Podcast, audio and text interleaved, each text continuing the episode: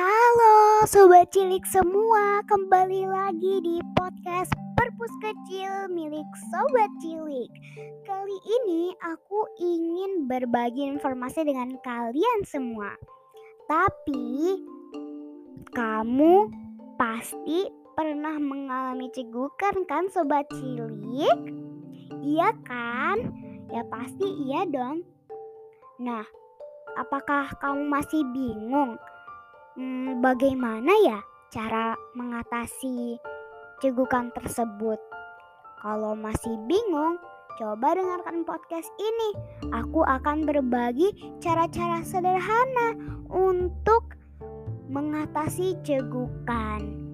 Nah, aku juga sering sekali nih mengalami cegukan seperti kalian semua. Nah, rasanya sangat tidak enak ya sobat cilik. Biasanya aku menarik nafas sedalam-dalamnya selama 10 sampai 20 detik. Tapi kalau tidak tahan, jangan dipaksa ya sobat cilik. Jika masih cegukan, nah biasanya aku juga masih cegukan nih walaupun sudah menarik nafas sedalam-dalamnya. Nah, kalian bisa meminum air putih yang banyak sekali. Tapi jangan segalon juga ya sobat cilik.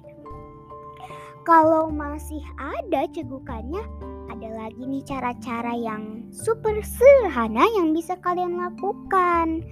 Yang pertama, kalian bisa kumur-kumur menggunakan air dingin. Menggunakan air dingin ya sobat cilik, jangan air panas, nanti kepanasan. Lalu kita juga bisa menekan diafragma yang terletak di mana ya?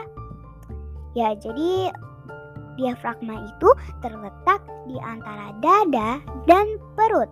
Kalian bisa menekan bagian di antara dada dan perut, yaitu diafragma. Nah, yang terakhir kalian bisa mencoba untuk meletakkan irisan lemon di lidah.